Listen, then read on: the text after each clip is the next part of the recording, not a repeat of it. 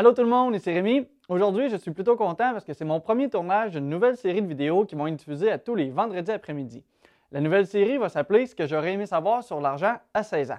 Mon but avec cette chaîne, c'est que les gens puissent s'éduquer facilement sur l'argent en général et l'immobilier. Parce que je trouve que personnellement, à l'école, on apprend peu de choses sur l'argent et que quand les jeunes sortent du secondaire, on a très peu de notions pour se rendre dans la vraie vie. Le cégep, ça comprend souvent un appartement, une auto, les frais de cours, d'aller à l'épicerie, de comprendre les prêts et bourses et tout plein d'autres dépenses. Est-ce que c'est bien de travailler à temps partiel pendant nos études? Comment on fait pour voyager durant nos études? Comment fonctionnent les impôts quand on commence notre premier travail? Cette nouvelle série de vidéos va répondre à toutes ces questions et bien plus. Bienvenue dans la série Ce que j'aurais aimé savoir à 16 ans. Pour savoir ce que les jeunes veulent connaître sur l'argent, je me suis rendu aux sources directement. Je me suis rendu à la polyvalente La Samar, là où j'ai moi-même fait mon secondaire, pour rencontrer les jeunes et leur poser la question directement. Ouais, je sais, je pense que j'avais pas pensé de me peigner pour la photo. Bref, c'est une cinquantaine de jeunes qui se sont prêtés au jeu dans le cadre de leur cours d'éducation financière et ils ont abordé divers sujets à propos de leurs préoccupations face à l'argent. À chaque semaine, une capsule sera mise en ligne pour répondre aux questions des jeunes et ainsi mieux les outiller pour débuter leur vie d'adulte. Comme la chaîne a un aspect éducatif, eh bien, tous les profits qui découleront des vidéos de la série vont être mis à la polyvalente afin de pouvoir offrir un soutien financier supplémentaire pour le cours d'éducation financière. Au moment de faire cette première vidéo de la série, la chaîne n'est pas encore monétisée. Pour pouvoir être monétisée, la chaîne doit comporter au moins 1000 abonnés, donc je vous invite à vous abonner. Comme ça, on va pouvoir augmenter le nombre d'abonnés et commencer de monétiser la chaîne au travers des publicités. Aussi, n'hésitez pas à aimer la vidéo et surtout la partager avec tous les jeunes qui pourraient être intéressés. Enfin prêt à rentrer dans le vif du sujet de cette première capsule? C'est parti! Salut Rémi, c'est Guillaume. Salut Rémi, je m'appelle Lauriane. Salut Rémi, je m'appelle Benjamin. Salut, Rémi. moi je m'appelle- Salut Rémi, moi c'est Lily Rose. Je me demandais. Pour commencer tout ça, je vous laisse Benjamin vous dire le sujet de la première capsule. Salut Rémi, je m'appelle Benjamin, puis euh, ma question c'était euh, est-ce que c'est acheter une voiture en tant qu'étudiant, c'est économique? Plusieurs sortes de questions sont venues sur les autos parce qu'une fois rendu au cégep, une auto, ça devient incontournable pour plusieurs personnes. Que ce soit au quotidien pour se rendre au cégep ou bien juste la fin de semaine pour retourner chez ses parents pour ceux qui sont partis de la maison, eh bien une auto, c'est signe de liberté. Pour ceux qui vont à Montréal ou dans d'autres villes où le transport en commun est bien établi, pensez qu'une auto n'est pas toujours nécessaire. Ça peut se transformer en économie, bien que d'autres points vont peut-être coûter plus cher. Bon, on va se dire dès maintenant, sans émotion ici, une réponse purement financière. Une auto, ce n'est pas économique, qu'on soit étudiant ou pas. Et si en plus vous l'achetez avec un prêt, eh bien c'est une mauvaise dette. C'est une dette de consommation. Une auto, c'est un passif, ça vous coûte de l'argent, un point, c'est tout. Voilà, c'est dit, c'est clair, mais j'avoue que bien souvent, c'est quand même un mal nécessaire. Passons maintenant à différentes solutions pour au moins s'assurer que ce ne soit pas votre pire décision financière. Salut Rémi, je m'appelle Lauriane, puis euh, j'aimerais savoir comment on s'achète un automobile à 17 ans. Est-ce qu'on est mieux d'en acheter une usagée ou neuve? Juste avant de vous donner la réponse, je vous donne un sondage qui va apparaître juste ici, à savoir si pour vous c'est mieux une neuve ou une usagée. Répondez-y dès maintenant. Neuf ou usagé? C'est la première question à se poser. Au Québec, en 2019, il s'est vendu 441 695 voitures neuves. J'avoue que je ne sais pas si ce chiffre-là est 100% exact, parce qu'un peu plus bas dans le site, il est indiqué le nombre de ventes de chaque modèle de voiture. J'ai donc regardé pour voir mon modèle d'auto, une Tesla Model 3, et ce n'est pas compris dans le calcul. Pourtant, il s'en est vendu pas mal. J'imagine donc que le chiffre réel est un petit peu plus élevé que ça. Donc, presque 442 000 personnes qui ont acheté neuf en 2019. Est-ce que c'est une mauvaise chose? Eh bien, financièrement, oui, c'est une bien mauvaise chose. Une voiture neuve, ça fait perdre des milliers de dollars très rapidement. Évidemment, je ne parle pas ici que ceux qui achètent une voiture neuve vont devoir débourser des milliers de dollars après avoir acheté l'auto. Je parle plutôt de la dépréciation, ce qu'on appelle en d'autres mots simples la valeur de revente. Une fois que vous prenez la route avec votre voiture neuve pour la première fois, elle devient usagée. Évidemment, il n'y a personne qui veut payer le même prix pour une voiture usagée qu'une voiture neuve, sinon on l'achèterait neuve directement. Les gens sont pas si fous. Après 3-4 mois seulement, la voiture peut déjà avoir perdu pratiquement 30% de sa valeur. C'est vraiment énorme. Prenons des chiffres ici. Disons que tu achètes une voiture neuve qui coûte 25 000 Je n'entre pas dans tous les détails ici des autres frais comme les frais de transport et de préparation, les frais de la taxe d'assises, les intérêts, les options, les garanties, mais sachez que si vous achetez une voiture neuve chez le concessionnaire qui coûte 25 000 eh bien le montant réel que vous allez payer, c'est autour de 30 000 Prévoyez-le. Faites-vous-en pas, je vais parler de tous ces chiffres plus en détail dans une autre capsule qui va s'appeler Comment emprunter pour une auto. Je reviens donc à mon exemple ici pour quelqu'un qui a déboursé près de 30 000 pour une voiture neuve.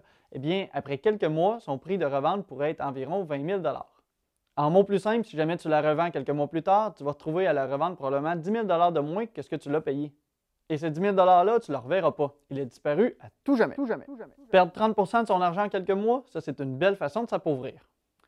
Bon, ici, je vous rassure, ce n'est pas tout le temps aussi élevé la perte de valeur, mais quand même, la moyenne des voitures neuves, c'est une perte de 15% par année pendant les trois premières années. Et si on se fait au guide de l'auto, une dépréciation, ça peut être encore plus élevé que ça, allant jusqu'à 55,8 après trois ans sur une Acura RLX. Tout ça, ça veut dire que ça coûte cher pour vouloir que ça sente le char neuf dans ton auto. Donc maintenant, si je reprends la question. Est-ce qu'on est mieux d'en acheter une usagée ou neuve? C'est assez évident, c'est quoi la meilleure chose à faire économiquement? usagée.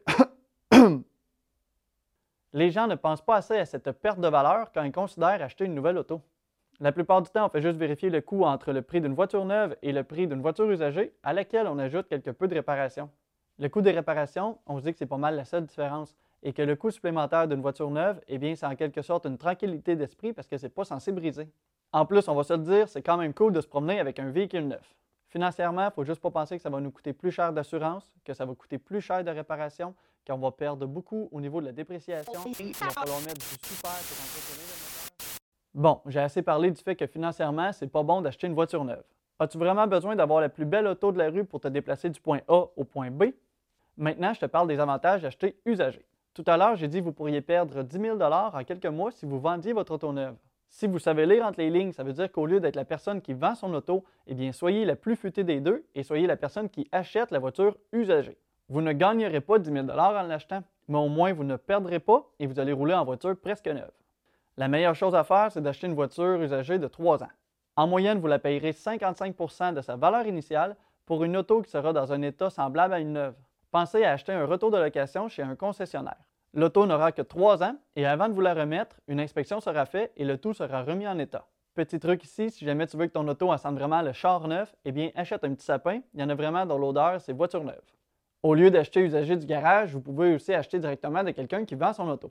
Et si vous ne connaissez pas vraiment les autos, eh bien appelez votre cousin qui connaît le guide de l'auto par cœur, il va pouvoir vous aider à aller faire une visite, une inspection et un essai de l'auto. Aussi, pour savoir si le prix que la personne demande est bon, eh bien, il y a plein de sites qui est possible d'aller voir pour savoir les comparables et les prix de revente. Je vous mets les liens dans la description.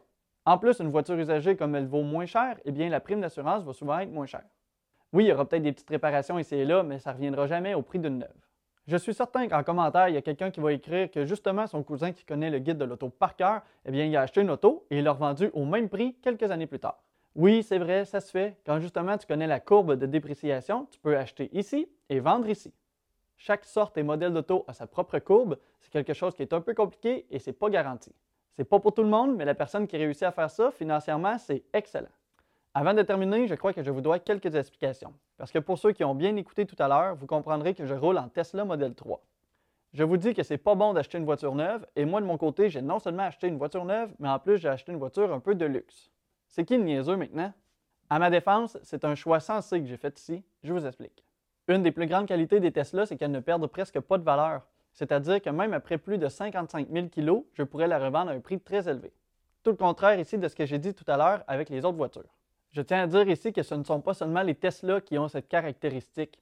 En fait, l'ensemble des voitures électriques se revendent plus cher qu'une auto à essence semblable. Pourquoi? Ben, c'est simple, une voiture électrique s'use beaucoup plus lentement. J'ai mon auto depuis un peu plus d'un an et demi. Je suis rendu à 57 000 km et pourtant, j'ai mis aucune réparation, aucun frais relié à l'usure de l'auto. Il n'y a pas de changement d'huile à faire, de frein à changer, d'inspection ou d'entretien annuel, il n'y a rien.